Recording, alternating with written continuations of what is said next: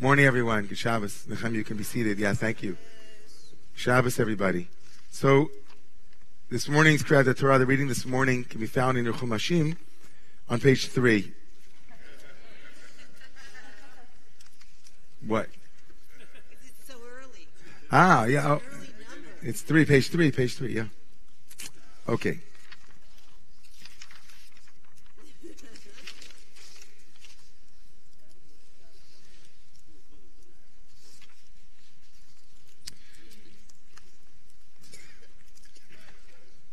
So for those of you who are uh, new to Romemu, we're going to be doing, I'll be doing a teaching for the next 10 minutes or so, 10 to 15 minutes, and then be calling anyone who feels that that teaching speaks to you, that's your ticket to come up and to stand with the Torah for the first aliyah, known as the open up. Literally, we open up Torah, but it's also an aliyah. It's a going up. You can come up to the Torah to receive the blessing. And in that iteration of Torah, Torah is not only instructive, but also enacted as a blessing. Torah becomes not only telling us about life, but also offering us through its kriyah, through the calling of Torah, um, the possibility that the words might be lived into us through their recitation and through their their utterance. And in that way, Torah becomes um, modeled, uh, a model of the creation of the world, which we'll read in a moment, where God spoke the world into being, where speech is creative. It's powerful, it's potent. It's not just reading about Torah, but reading Torah itself creates the very reality and the blessing that we are offering. And so we're going to read Torah this morning. But we're reading it through the lens of the particular Hasidic Rebbe whose Yortzeit, whose anniversary we are remembering this weekend. And that at the end of the Torah service, Evelyn Goodman will be sharing some stories and teachings from her great, great, great, great, great ancestor, Levi Yitzchak of Berdichev, of the town of Berdichev, who was a great Hasidic Rebbe of the second slash third generation of Hasidic or revivalist Rebbe's. He was the student of the student of the founder of Hasidism, the founder of Hasidism, the Baal Shem Tov, born in 1698, died in 1760. His student, the illustrious Magid of Mezrich, Dov Ber of the town of Mezrich, who himself was the Rebbe of Rebbe's, had many, many students. This particular teacher, Levi Yitzchak from Berdichev, was a student of the Magid. So one generation removed from the Baal Shem Tov. He wrote prolifically, he taught prolifically, he was larger than life. You'll hear some of the stories, but in his in his role as a darshan, as an expositor, as a uh, like as a sermon giver, he has a teaching this morning on the creation of light. Third verse of the Torah. Torah tells us, "Breshit bara Elohim et hashamayim et haaretz." In the beginning of God's creating of heaven and earth, the earth was unformed and void. There was darkness on the face of the deep, on the surface of the deep. And Veruach Elohim, the Spirit of God, or the wind of God, swept or hovered above the face of the water. Vayomer Elohim, verse 3, and God said, Yehi or, let there be or, let there be light. Vahi or, and there was light. Vayar Elohim et or, and God saw the light, and it was good. Kitov. Vayavdel Elohim, and God then separated between the light, ben or uven choshech, between the light and the dark. On this, the great 18th century Rebbe, and I'll read this in Hebrew and then I'll translate. Rabbotenu zichronam livracha, our rabbis of blessed memory taught in the Midrash, in the rabbinic body of law of, of expansion of text and filling in the white spaces between the black letters. The rabbis of the great Midrash, Breshit Rabbah, said on the verse, Vaikra Elohim la'or yom, verse 5, and God called the light day, Elu ma'asehem shel tzadikim. Those, right, deeds of the righteous are called day. Elu masehem shel tzadikim. That when the Torah tells us an account, a mythical account about the creation of the world, it's got a moral valence too. It's not just that God separated between the light and the dark and made day and night, but day refers to the, the righteous deeds, or the deeds of the righteous. And what do we do with Choshech? V'lachoshech kara laila. And God called the darkness night. Elu masehem shel risha'im. Night refers to the unskillful acts that destroy the world. Then the Midrash goes on, the rabbinic Midrash, right? That now Berdichever is quoting. Everybody still with me? We're in the 18th century together. We're really 21st quoting the 18th century, which is quoting the 7th century Midrash.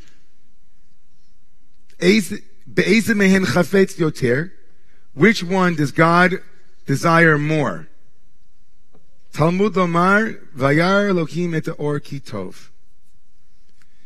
The Midrash in its own in its own methodology, its own interesting way of understanding verses of the Torah, says which one of the two, the day or the night, does God desire more? And then quotes a piece of an earlier part of the verse, and God saw the light and said, Oh, that is good. And now the Berdichever trying to understand that rabbinic homily. The Berdichever says to his audience in the 18th century, V'lichora yipalei, how could it be that the Midrash would rhetorically imagine God saying, which is greater? That it would then need to prove it from the verse. Isn't it obvious to the Midrash, the Berdichever says to all of us and to those a couple hundred years ago? Shouldn't the Midrash not even need to take that step. Isn't it obvious that the good deeds of the righteous are greater than the bad deeds, the unskillful deeds of the of the unrighteous or the not righteous? He, of course, is setting something up, right? He's going to teach us something. There's something instructive for him in the very play that the Midrash did. Still with me? This is better than like a straight sermon, right? We're just going to like, we're going to learn it, right? Like better than like, you know, write something out. Listen to this. This is good stuff. ויבוא בשום לב על דברי קודשם שלא אמרו אור אלו צדיקים Okay, whatever. It says like this. The Mevu'ar Rabbeinu Yonah quotes an earlier, a famous medieval commentary, and famous medieval rabbi named Yonah or Jonah of Gerondi. Al Mishnah de Perek Test, Mishnah de Brachos, Bechol. He says that this great rabbi had a commentary on a Mishnah, on a, on a rabbinic, Mishnaic or second century text. That text interpreted the, the, the Ahavta, the first chapter of the Shema, where we say, and love God with all of your heart, b'chol levavcha. B'chol levavcha says, right, the Mishnah, to love God with both of your inclinations, the good inclination and the Yetzer the evil inclination. It's okay, don't worry.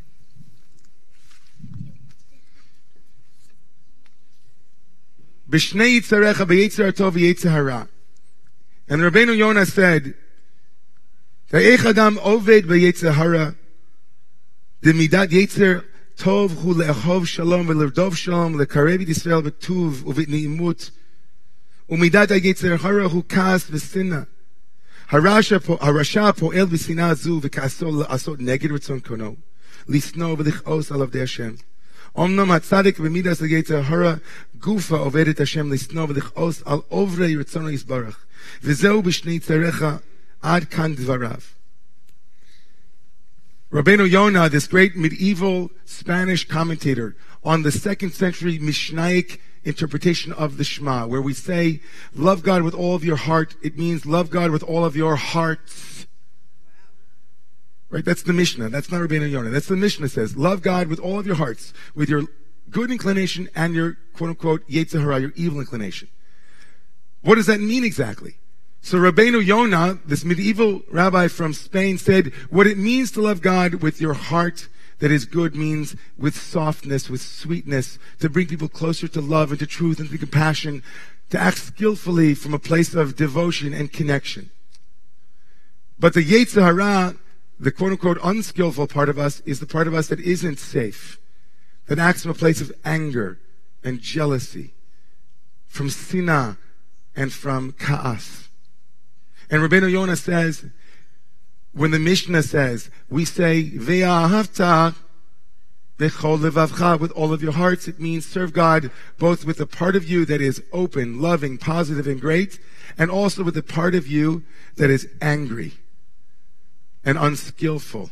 Your shadow, if Jung were present. He says, use your shadow in the service of God by being willing to use your anger to motivate you to act against hatred. Use hate against hate. Use the power in you that is the energy of, potentially the energy of unskillful, egoic, grasping, and living in a world of us against. In the way that Martin Luther King, Alav Shalom, would say, that the work in the world is to remove the obstacles in the way of love. And sometimes that means as if using that quality that isn't always obviously love to generate that kind of energy for the sake of love. To use that, says Rabbeinu Yonah. So what is the Berditchever going to do with that? And how do we get back to Genesis? I know you're wondering that.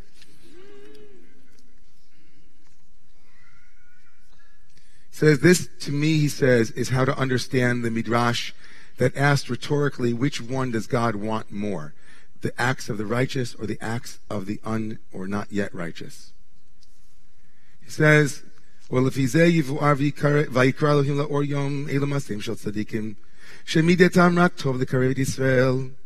Right? He says, and God called day, right? Called light day.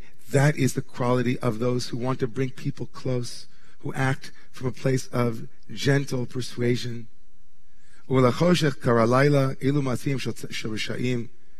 And to evening he called, right, to dark he called evening, that is the unrighteous, the evil.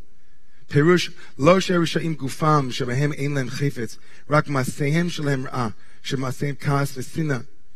says, and I'm going to paraphrase the rest of this. He says, when the Midrash, when the rabbinic expansion of the text said that God called light day, and that's the righteous way of being in the world, and darkness he called night, and that's the way of, of anger and of hatred. When the Midrash said, which one does God want more, and then proves it, it didn't mean, says the Berditchever, and this is a beautiful stretch. I don't know that it's the simple meaning, but it's a beautiful stretch. Said, of course, the argument is not about whether or not God wants us to be loving or for us to be risha'im. That's not the question of the text. That's obvious. Of course God wants us to be good. But says the Berditchever, should we use the way of the Risha'im? Should we use the way of the Yetzer Hara, even though the Mishnah said we should serve God with both of our inclinations, the one that is loving and wants to come close, and also serve God with that other quality that's a little bit more like shadow. Which one of those two, says the Berditchever? That's the Midrash's question. Should we be engaging in the world even though the Mishnah said we should engage with our shadow? Is that really though a good idea? That's the question of the Midrash. Not whether or not we should be like the righteous or be like the ones who engage with anger and with hatred. That, of course, that's not a question that's up for grabs in the Midrash. Of course we should be like the righteous. That's not the rhetorical question of the Midrash. The question is, in both instances where we are good people, but the Torah said, serve God with both of these qualities. But really, in the end, which one is the one that God wants? For us to act from a place of righteous indignation and anger, even if it's for a good cause? Or should we try our best under all circumstances to be loving? To find words that are words that bring close. Both of them are valid according to this reading. Using anger for the sake of fighting injustice, but there is residue from that. There is residue that remains on the soul that uses even skillfully the, the way of sin'ah and kas and anger and retribution. We can work with it. We can work with the shadow. Greater is the light that comes from the dark, says the Zohar. But which one of them does God, love, universal vision embrace? It's this one. And so the Berditchever ends this really deep, slightly complex, but important teaching on darkness and light to say that there's room in this world for us to incorporate and integrate darkness, shadow, qualities of the ego, qualities of the self, qualities of our own spiritual practice that themselves might not make it into like, you know, the light world, the world of light. It's not all light. But there's danger, says the Berdichever. There's something, right, that's not the ideal way to engage in his world. So I think the Berdichever now would want us to talk about it for a couple minutes and see if this lands for you. Maybe it doesn't. Maybe you think, you know what, Berdichever, if you were living now, you would know how hard it is not to be angry. If you were living right now, Berdichever, and you saw what went on a year ago tomorrow, and the kind of forces that we are fighting against in this world, you would not say what you would say. You would actually invert the midrash. You would say, which one of does God say is more desirable? Of course, you can't say that because the Torah says, him la'or yom, God wants and says only the light is kitov. But how do you engage now with the Berdichever? Bring him into the room. Is it speaking to you? Do you find yourself sometimes engaging that quality in debate with yourself, with your family, in your community, writ large in the world? Say, you know what? I think it's time for us to get pissed. You find yourself saying, no, that doesn't really work that long until I get exhausted because being angry takes so much energy. How do we work with this teaching? Yeah. So Iva, so speak up. Yeah.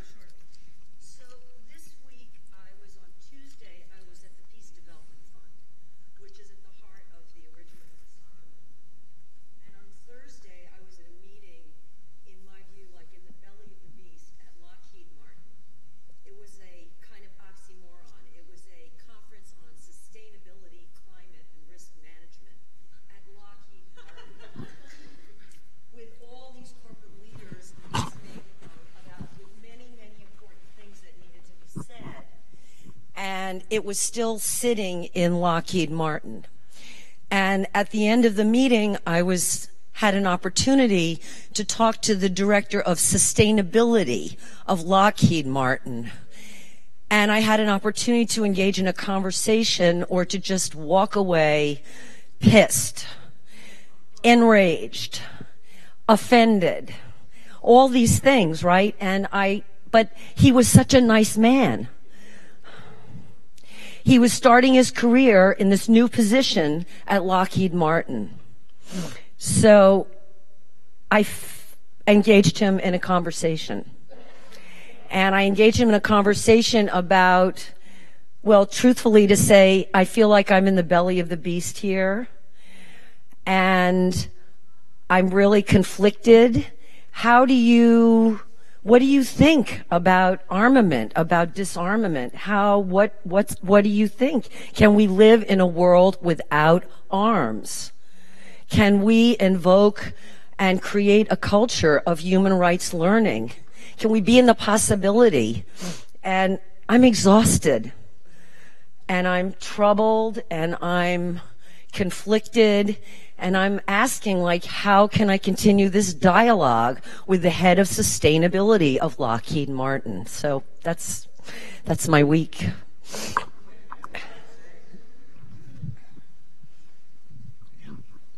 We're just we're going to just pass around, and uh, I want to get through as many of you that want to speak in the next ten minutes. So if you could just be mindful, thank you. The thing that jumps out for me here is I, I find very comforting this idea that God creates these two things and then needs to take a second to decide which one's better. Mm-hmm. So it's not like, well, clearly that was a mistake. Let's do this. The idea that both of those things are going to be there all the time. And in every moment, you're not going to leave one behind. You're not going to, I, I often think to myself, well, if I could be always in the gentle way. If I could be that person, would it be better? And everyone who knows me knows that I'm not always that person. But the idea that that's, it's not supposed to be left behind. It's not supposed to be something that you grow out of. It's something that you bring into every moment. And even God had to think about which one was going to be better. Beautiful. And that, and just to be clear with the Berdichev, I don't want to make, the Berdichev was not arguing that there's no place for the dark. He was clearly saying that we are invited because of that teaching from Ben Yonah and from the Mishnah to use that Yetzer Hara, that kind of whatever we call the evil inclination, that egoic or short. But in the end, I think the teaching here is that ultimately, right, what will win and the one is the is the light place. But the question of when to use them and how often and choice moment to moment to moment. Yeah. So I know that Larry, we'll move from Larry. And, and there are people on the other side of the shul also. On the light side of the shul. They're both light. So building on your point about that there is darkness and um, I've come to recognize that there's information in the darkness. And if I run away from it, if I push it away, uh, one, it's there and I just don't recognize it, so I don't know how to deal with it skillfully. But even more so, anger and sadness and fear and grief are all human emotions. They may be unpleasant or difficult emotions. The question is, how, how do we deal with them? And it is not by pushing them away, it's by feeling them and looking at them. And um, maybe taking some of the energy, as you said, from them and with the information that you learn. And then the question is, how do you bring it out, that out into the world? And I think the beauty of um, the Berdichev is that it is best to be kind to that. And if you can be kind to those feelings, then you can take it out with some amount of kindness. So, how do you be angry and yet not um, demolish what you're express to whom you're expressing your anger or what you're expressing your anger? And not easy. Not easy. So alive. It's so alive, especially when we're dealing not with just with individual but structural issues that, that require a much bigger frame. Friends, I'm gonna. I know the hands are up. We're gonna go. If you could be brief, and we'll move around so we can, everybody can have a chance to say. I'm trying to think of what the Berdichever would do today, and there's a story of when he was traveling in a cart. They threw dung at him, and they threw dung at his family, and he went, and his followers were angry, and they were going to angry at God, and he went to shul to pray for them. And he said, This woman wanted to make her husband happy. And perhaps that's what he would do and go to shul and pray for Trump and pray for the evil forces that we have, and hopefully that things will change. Just, just give it to Rachel, and then we'll move from Rachel. Uh, thanks for the mic so we can all hear. This is dynamite. I just want to say that uh, some of these pronouncements uh, uh, do not consider that someone in power who is evil and angry very often tells people who are being oppressed, um, You don't know, I know more than you do. Why can't you be soft and loving? And uh, I always look at the power, please God, excuse me, but I always look at how much power the person telling me to calm down has and how I can be subversive. So, so I, am so happy. I'm so happy that Rachel uh, spoke that truth. And often, you know, the the power, the, the the framing of power and and what's legitimate or illegitimate is absolutely the, the, the, the, ground against which some of these foregrounds appear.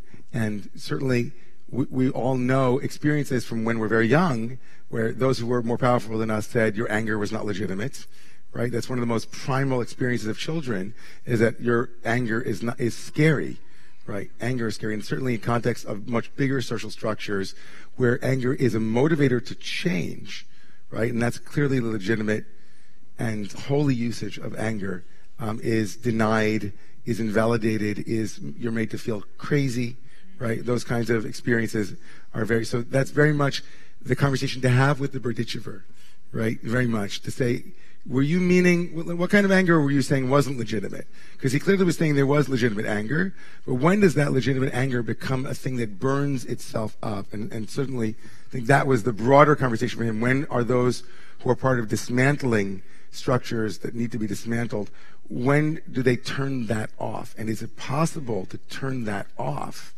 And all of us know experiences of of letting that energy do good in the world, but then not being able, once that energy has been released, to know how to to hold it in a healthy way when it's no longer there. But that's such an important piece for you to bring. And I, I, I have I have to go over here. I promised that I was going to go over here. They had their hands up, and we have only room for so Kim had her hand up.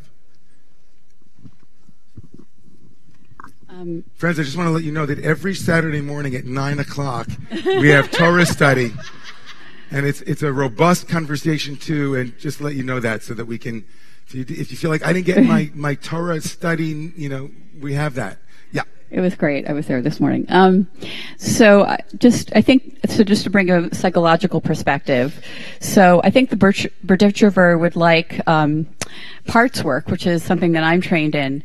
And there's this idea that like anger is actually, um, a protective part and that your anger knows your worth right? It knows that it's there's there's some, or that knows worth. It knows there's something worth fighting for, and usually it's a defense against a sense of annihilation.